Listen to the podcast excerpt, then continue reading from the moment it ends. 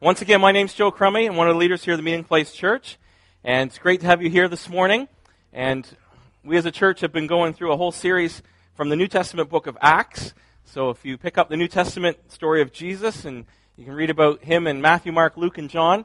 And then the next book that comes along is the book of Acts, which tells all about really the early church. And after Jesus uh, returns to heaven, he gives his Holy Spirit to his followers, and we get to read the story uh, of how things happened uh, 2,000 years ago, and then we get to learn how do we get to apply that to our lives here today. And so we're going to pick up the story again in Acts chapter 8. And if you were here with us last week, we read some of the story, and we're going to pick up a second part, and we'll draw some other things out of it.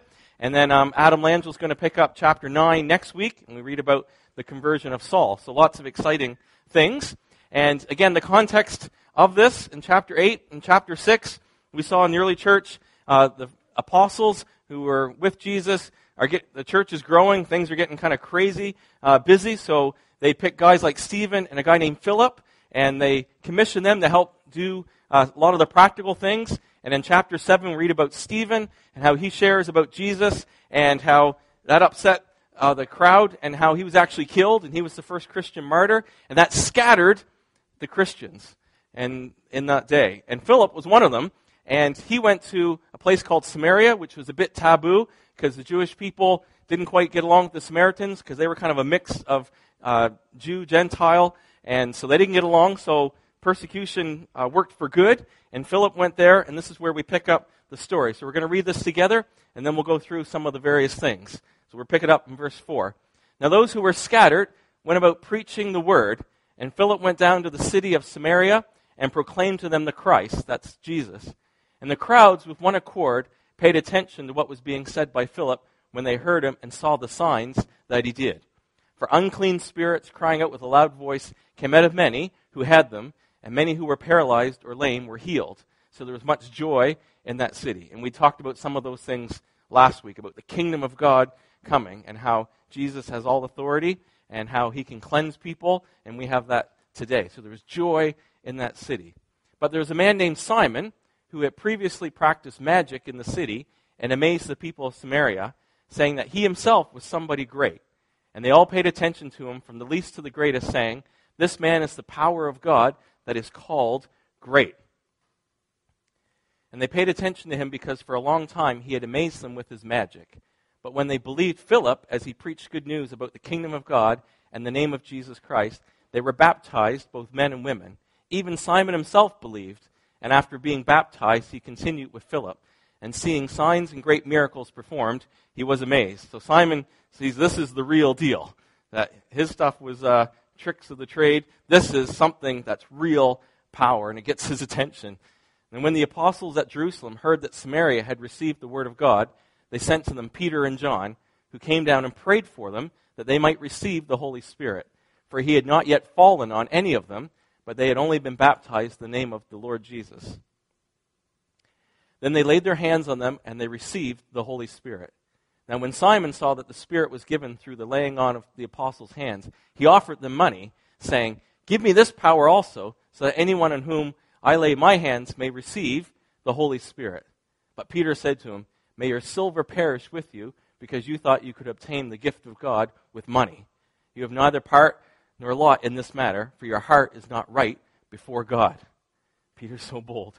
Repent, therefore, of this wickedness of yours, and pray to the Lord that, if possible, the intent of your heart may be forgiven you. For I see that you are in the gall of bitterness and in the bond of iniquity. And Simon answered, Pray for me to the Lord, that nothing of what you have said may come upon me.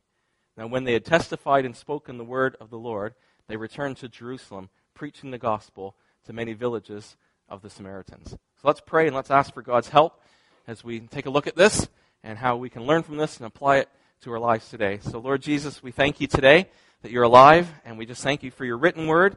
And we ask now, Holy Spirit, that you would come, that you would bring that illumination, that revelation that we need to see things from your perspective, and that God, you'd speak to us and change us. And we just want to be more like your son, Jesus. So help us as we do this, I pray, in Jesus' name. Amen. Amen. All right, so once again, quite uh, interesting passage. You've got Philip going to Samaria, and as we looked at last week, they were expecting a Messiah, and Philip comes and he preaches about Jesus, some of the things that we've just had shared this morning and that we've had in the content of our songs about how, and John had that great picture of this barrier that prevents us from getting to God, like this big concrete barrier in a spiritual sense, and how we try all kinds of things to get to God, and none of them work. They all fall short. Okay, so we can practice good works. We can think, well, if I'm just good enough, I can get to God. And sometimes we get involved in occultic things and we think, well, if I can just get into something supernatural, that will get me to God. We do all kinds of things and we realize none of them work. And it takes God to take the initiative who sent Jesus, who the Bible says gives us access to the Father. And that's what happens on the cross. He paid the penalty, He removed the barrier, all those incredible things that's good news, as Ben said this morning. And that's what Philip preached, and people responded they responded to this good news. And we're going to take a look at a couple of things that they responded to and how that, what that looked like here this morning. And the first one that they did as they says it, but when they believed Philip as he preached good news about the kingdom of God in the name of Jesus Christ, they were baptized, both men and women. So they were baptized in water. So we just want to take a few minutes to take a look at what it is as part of being a follower of Jesus, of accepting Jesus as your Lord and Savior, there's a response that comes. And there's a response on the inside of our lives, but there's a response that happens on the outside as well. And baptism in water is one of those things. So let's just take a look at this. First of all, we see that baptism was commissioned by Jesus. So when Jesus returned to heaven, some of his last words to his disciples were this Go, make disciples of all the nations. And he said this Baptize them in the name of the Father, Son, and the Holy Spirit. We read that at the end of Matthew 28. And in Christian circles, that's called the Great Commission. Okay, we're commissioned to go and make disciples, and part of that is we baptize in the name of the Father, Son, Holy Spirit. Okay? And we see already in the book of Acts, Jesus' followers obeyed his command. So, Acts chapter 2 at Pentecost, Peter preached, Repent and be baptized. We saw a couple weeks ago, because Gary skipped ahead, Philip and the Ethiopian eunuch, the Ethiopian said, Hey, there's water here. Why can't I be baptized right now after he believed in Jesus Christ? And we see all throughout church history, and church history is full of people giving their lives to fight for baptism and water. So if you go through church history, there's all kinds of Christian martyrs throughout the ages who gave their lives because they said it was important that baptism by water in immersion is valuable to the Christian tradition experience. Okay, so we have to realize that it's an important part of Christianity, and sometimes it can get left out. And so that's why it's important for us, and as we go through the book of Acts, you're going to see when people became followers of Jesus Christ, they were baptized in water. And Philip makes the point, even with Samaritans, it wasn't just for the Jews. So this is sort of the first cultural people group that aren't Jewish, that this is right at the beginning of sort of cross cultural ministry that baptism is included in it. So it's an important part of Christianity. It's commissioned by Jesus, and we want to be obedient to that. It's also this it's connected to conversion. So, again, there's an inward part. So it's not just an external thing, not just hoops we jump through. There's an internal part. And Keith read out that scripture from 2 Corinthians 4 about how we can be this veil over us. We don't get it. We can read the Bible, so I just don't understand. It. But when the Holy Spirit comes and brings revelation, illuminates who Jesus really is, we say, now I get it. Okay, that's what the Holy Spirit does. There's an inward change. We call it conversion, regeneration. There's our part. We say, we confess with our mouth, we believe in our heart that Jesus is Lord. But it takes the Holy Spirit. Okay? Ben read out that scripture from Romans 5. Okay? While we are still sinners, and the Bible says well, we were still dead in our sins. A dead person cannot do anything. It takes an external source. We've said it many times. When you're dead, somebody's got to come with the paddles, put them on you. The electricity has to go through. Boom. You can't do it yourself. You can't say, okay, I'm over here, I'm just lying down, I'm kind of half dead, and uh, I'll just crawl over and I'll put the paddles on myself. You can't do it. You're dead. Okay, it's crazy. A dead person can't do anything. The Bible says spiritually, we're dead. We're dead in our sins. We're separated, that barrier. We're dead. And guess what? We can't save ourselves. It takes an outside source, it takes Jesus Christ. And the Holy Spirit comes and regenerates us. That's what we as Christians call being born again. We're born spiritually, that the Holy Spirit now comes and lives in us. But baptism follows, it's connected. And it's really helpful. Paul also says this in 1 Corinthians 10. He likens baptism to what happened in the Old Testament with the Israelites fleeing Egypt. So if you can remember a bit of your Bible history, Old Testament, remember Joseph went to Egypt and God raised him up, brought his people there. It's a famine. He helped save them. But hundreds of years went by. The Jewish people flourished. And then a Pharaoh came along who didn't know his history and was jealous of all these Jewish people. And he persecuted and he put them in slavery. And God raised up a guy named Moses. Thank you from the back row up there. Just making sure you're paying attention. Okay. The prince of Egypt. He raised up Moses to come and with signs and wonders. And finally, Pharaoh relented and do you remember what happened on the 10th plague? Okay. God told the Israelites, take a lamb, kill it, and you put the blood over the doorpost. And as the angel of death comes along, if he sees the blood, you're going to be saved.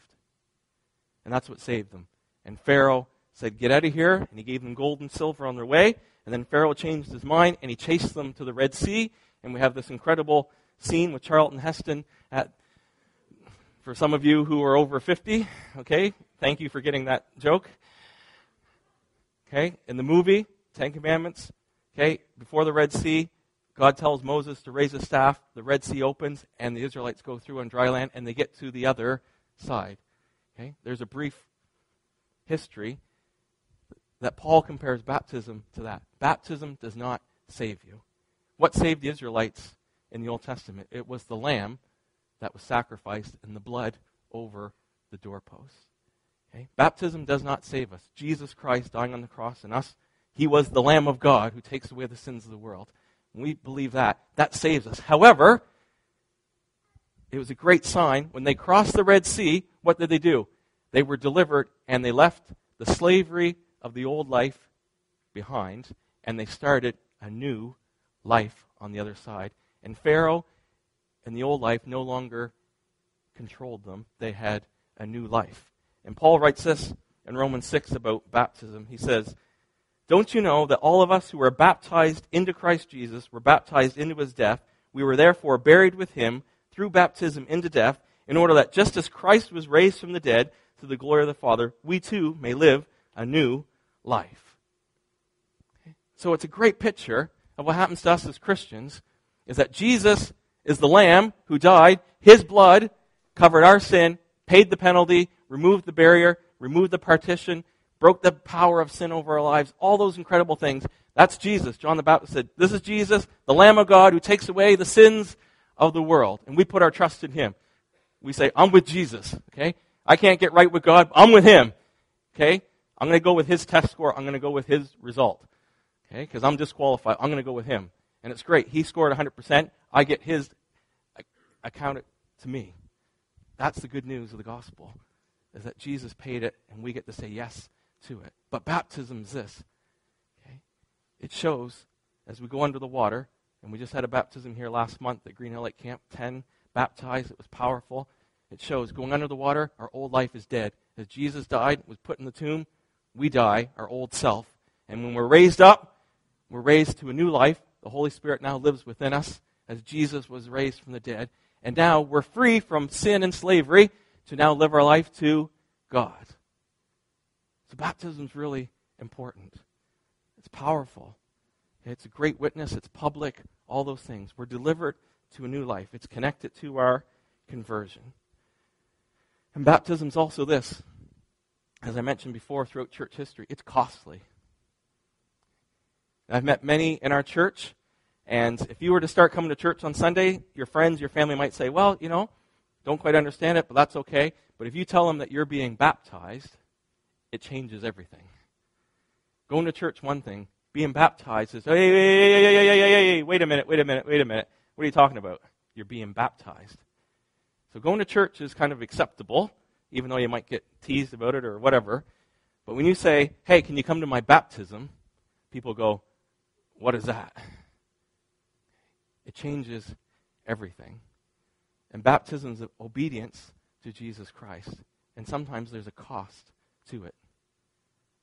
And depending upon your background, where you come from, we've talked to different people in our church who've come to Alpha and different things who are counting the cost. They realize, come from different cultures, different religions, that if I follow Jesus and I get baptized, okay, I can't go back home.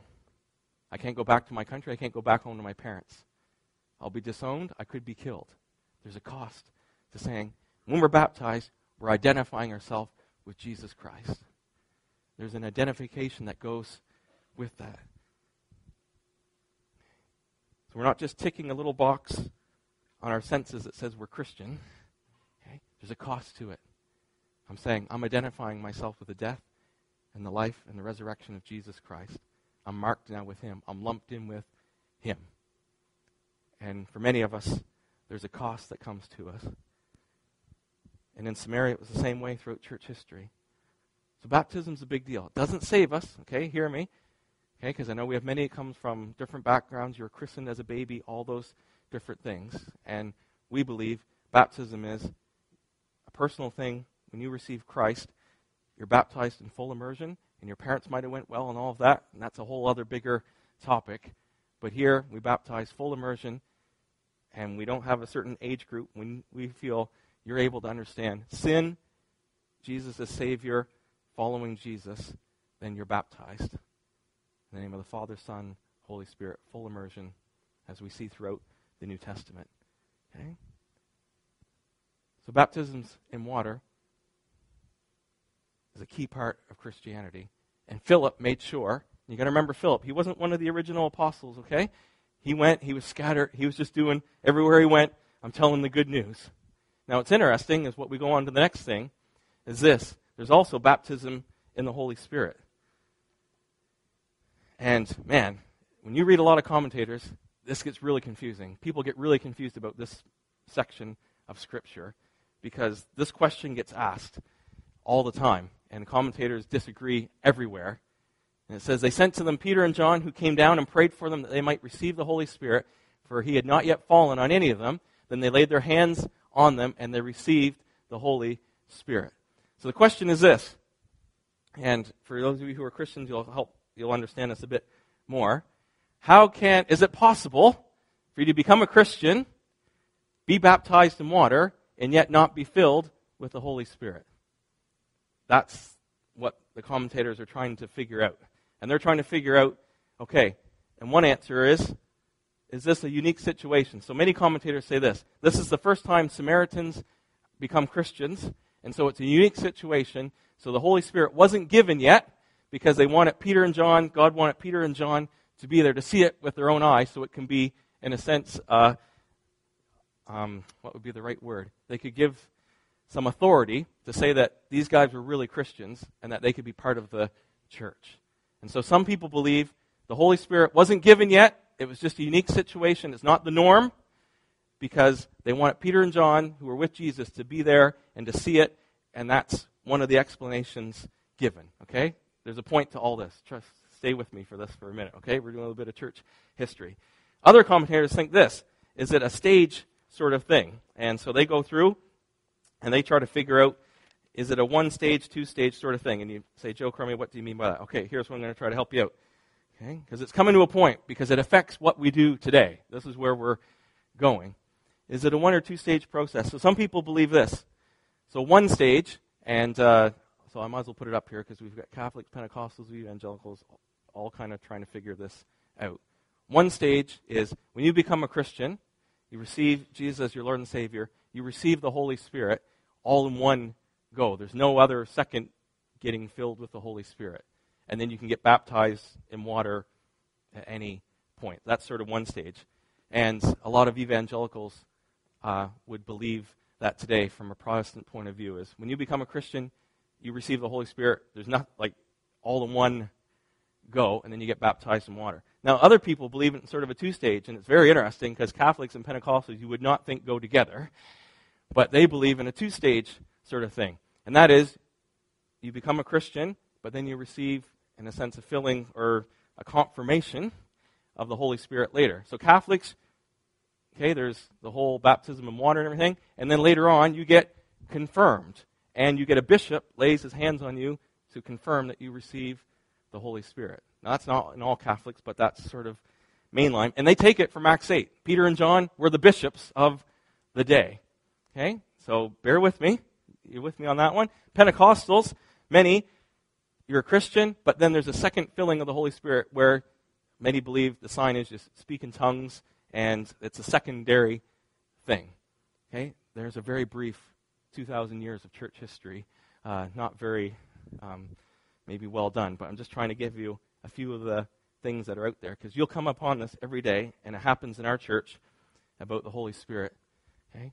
Did I receive the Holy Spirit when I first became a Christian? You know, and so the commentators are trying to figure out.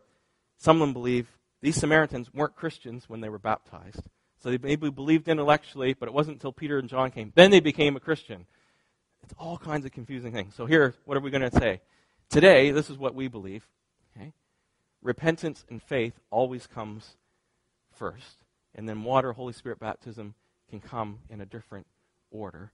And we're going to quickly just take a look at all these examples from Acts. This is really important because this is the things that affects our everyday life. So the question is, this is the big question. Are you filled with the Holy Spirit? If you're a Christian, that's what we're asking. And have you been baptized in water in obedience to following Jesus? And we see in the book of Acts, this is where we land as a church. Okay? If you look at the examples in Acts 2, 8, Adam Lanzo is going to take a look at ch- chapter 9 next. Then we'll do chapter 10, and if we skip ahead to 19. Okay? This is what how the pattern always goes. We preach Jesus Christ, dying on a cross, resurrected, what he did, everything I just did this morning. Lamb of God takes away our sin. We can't do it ourselves. We put our trust in him. God awakens us by his Holy Spirit because we are dead and we realize we have revelation now and say, I believe in my heart Jesus is Lord. I confess with our mouth. That's repentance. I turn away from everything else. I put all my eggs in one basket. I'm going with Jesus.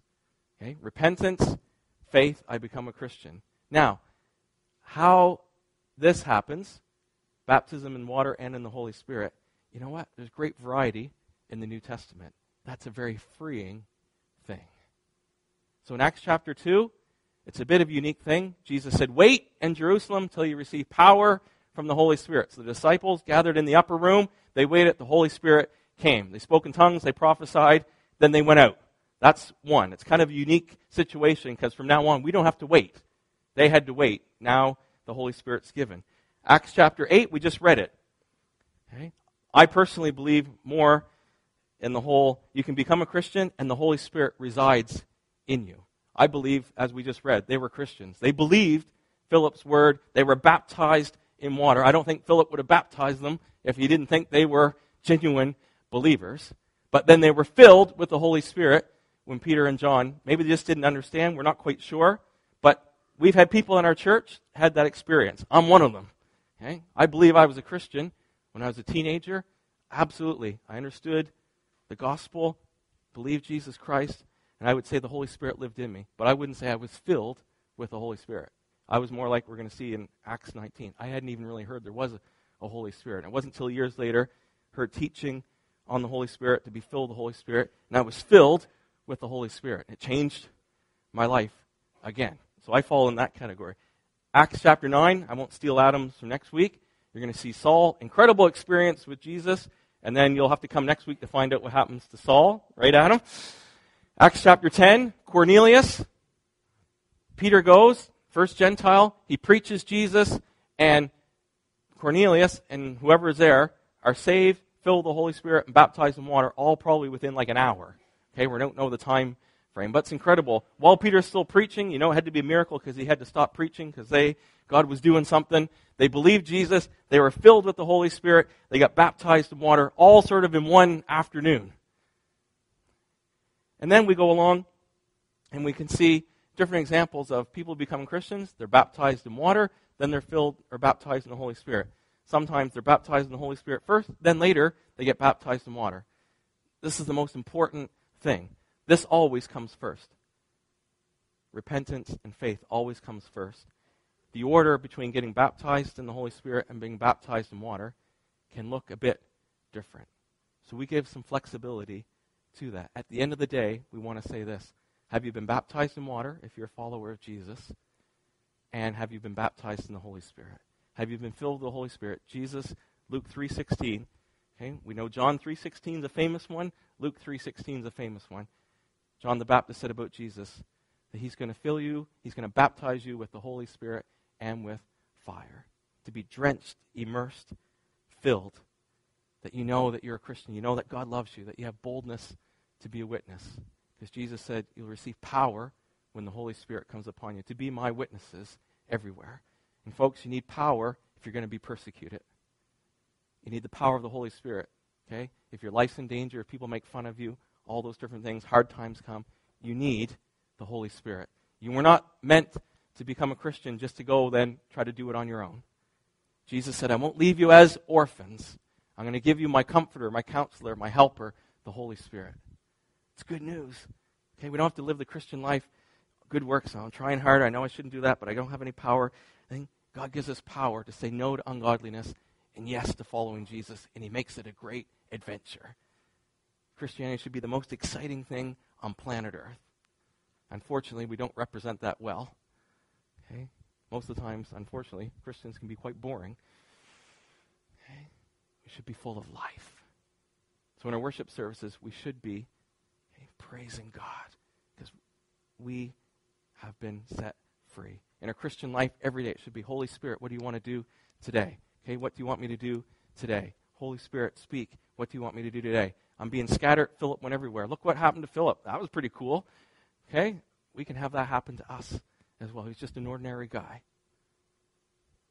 The most important thing is are you baptized in water? Are you baptized in the Holy Spirit? And we believe it can look a bit different in the order. At the end of the day, are you? That's the question.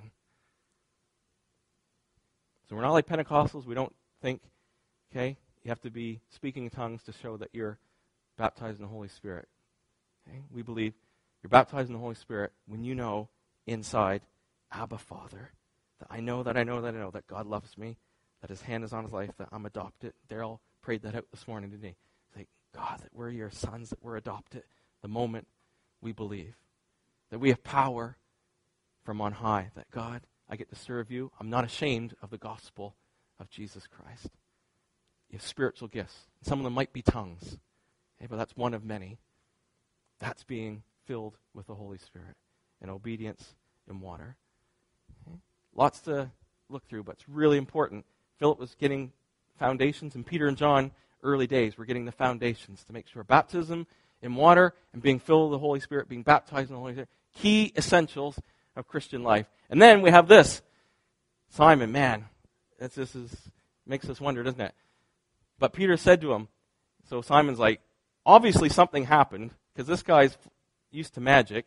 They were filled with the Holy Spirit, baptized in the Holy Spirit, and he's like, whoa. So something must have happened that he could see that he was like, where do I sign up? Like, how much does that cost? I want to go around doing that. Now, he obviously, as we're going to see here, Peter says, but May your silver perish with you because you thought you could obtain the gift of God with money. You have neither part nor lot in this matter, for your heart is not right before God. Repent, therefore. So Peter, whew, God gives him insight into Simon's life. And we realize, as, and the, the commentators, once again, they disagree on whether Simon was actually really a Christian or not. So, from what we just read, I think he was, personally. But many of them think, no, he couldn't have been because he couldn't have had this. I come from it. I think he did. It says they believed he was baptized like the rest of them, but it just proves this. When we become Christians, we still have heart issues and we can have strongholds in our life. And we talked about this before, haven't we? So I won't get into it. But even as Christians, we become Christians, we can still have heart issues that we need to deal with.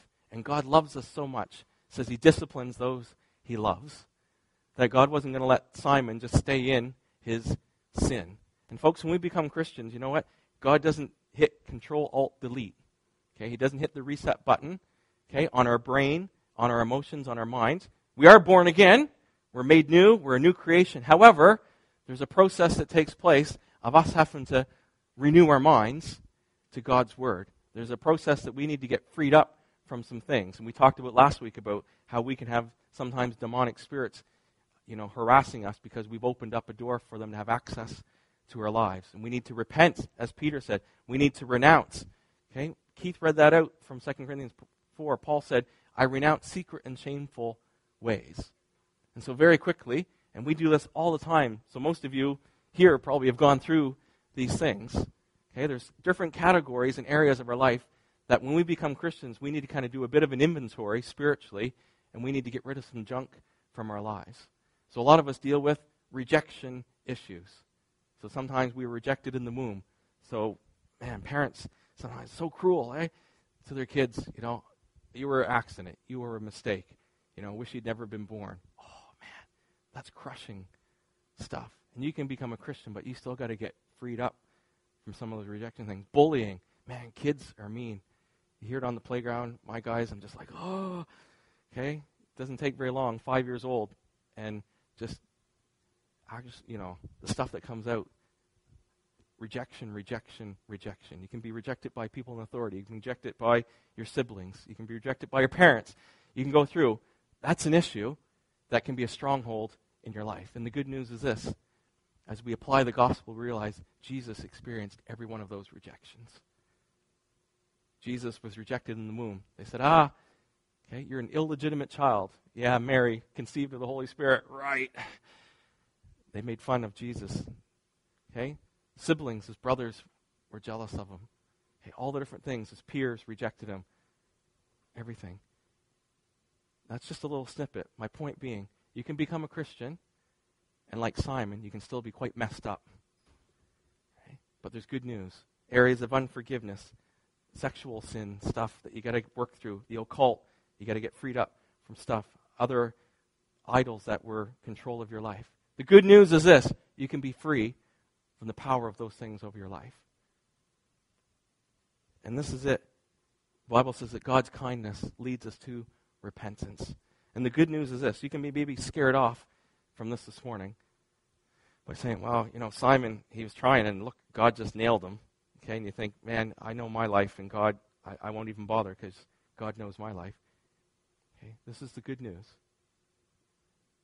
God always takes you where you are. His grace is amazing. So no matter what you've done, Simon, who was messed up, became a believer, baptized in water. Now here's the it's the attitude of your heart. So if you come humbly and say, God, you know my life, I'm completely messed up, or you come and you say, you know what, God, you know I've been trying to live a perfect life to get right with you. Both are you're both far from God. You're trying to do it all in your own good, and you got your house all in order, and you think, God, you must love me because look how good I'm, Say, I'm serving as such a good little boy. Okay?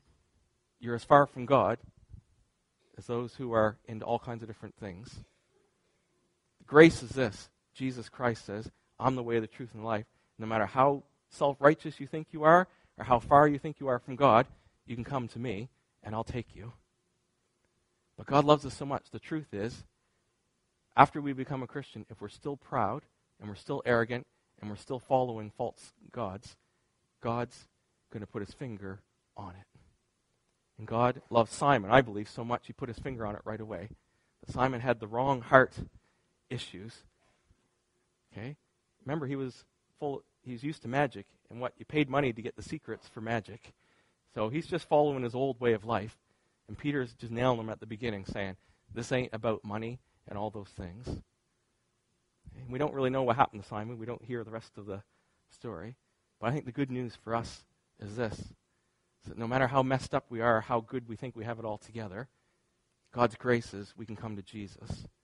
And after we become a Christian, we still might have stuff to get rid of in our lives. And God can help us in a family. That's why he puts us into a body that we can help one another. Luke 3:16, you can look it up this week. John the Baptist said about Jesus, he will baptize you in the Holy Spirit and with fire. Fire burns, it cleanses. And how many times have I had to say this? Sometimes it's got to get worse before it gets better. So sometimes physically we do it. You go in the hospital, it's like, you know what? It's going to get worse before it gets better because we got to do some stuff. That broken arm you had, it didn't set right. We're going to have to break it again in order for it to get really get healed. No! That's not what I wanted to hear. Give me a pill, fix me up, send me back out, make me better than ever before, please. We don't want to go through the process of God getting cleansed so that we at the end of the day can be whole and a follower, a true follower of Him. God's kindness leads us to repentance. So the question is, just as we're closing up, it always comes back to you and I today. Where do we fit into this story in our lives? We're a bit like Philip today. Okay, it might only be for an hour and a half or two hours, but you're hearing about Jesus. You're hearing about the kingdom of God. You're hearing some new things. You're hearing about water baptism. You're hearing about the Holy Spirit. You're hearing about repentance. Okay, turning away from all those things that used to control me and I used to find my satisfaction in and pleasure, and now I'm finding it in God. So the question is, where are we today? Okay? And there's so many of us, we can't figure it all out this morning, but this is the good news. Okay? Is you can take a bit of an inventory of your life. And you can say, well, you know what? I don't even know Jesus. Well, that's, that's a good starting point to admit that. Some of you might be, you know what, I think I'm a Christian, but you know what, I've never been baptized in water. Well, then we need to talk about that. Some of you might be Christians say, oh, I've been baptized in water, but I don't know this baptism in the Holy Spirit. That's new to me. That was, that was my experience. So I can sympathize with you. Okay? Maybe you're like, you know what, I'm a Christian. I've been baptized in water. I'm filled with the Holy Spirit. But if I'm really honest, I've got the stronghold of sin in my life. Okay? And if God really put his finger on it, he would be, he, I'd be a bit like Simon, that maybe my motivations, even for Christian things, aren't good. Or maybe I'm jealous of this person. The question is this morning, as we come to pray, that hopefully someone in our church, you've got a friend, maybe you're here as a guest this morning, that you can talk to. As Ben said earlier, you can talk to us as leaders of the church in our small groups, things like that. In your life groups, you can talk about these things. The most important thing is God's kindness leads us to repentance and to truth. And this morning, I want you to know okay, God's kindness is here. He wants a relationship with you.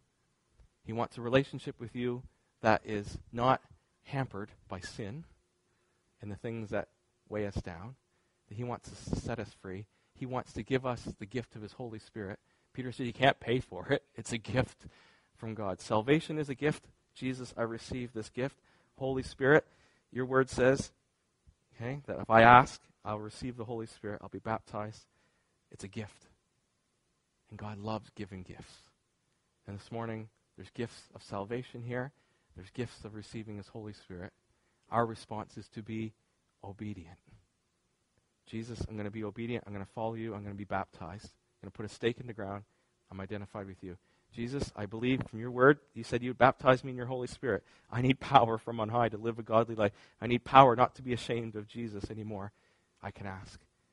Jesus, I want to be obedient and I want to confess my sin and I want to renounce it and I want to repent and turn from it. I want to bring it into the light. I renounce secret and shameful ways.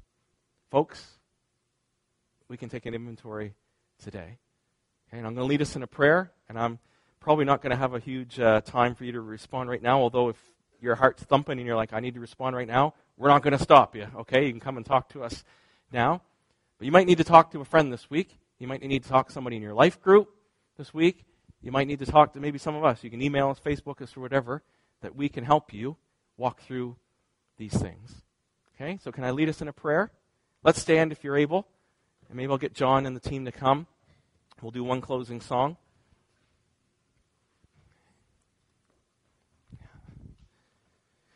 Okay. You guys have done really well this morning. I know it's kind of hot and sticky in middle of July. Well done. Okay. So let's finish strong. Let's pray. Let's just take a minute. We want God to be able to search our hearts, to know us, to speak to us, and then we can respond as well. Okay? So let me lead us in a prayer.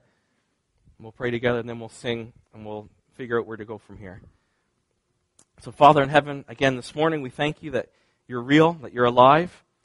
And we thank you that you love us, that your word says that you are love, and that you are truth, and that you're holy, that you're set apart.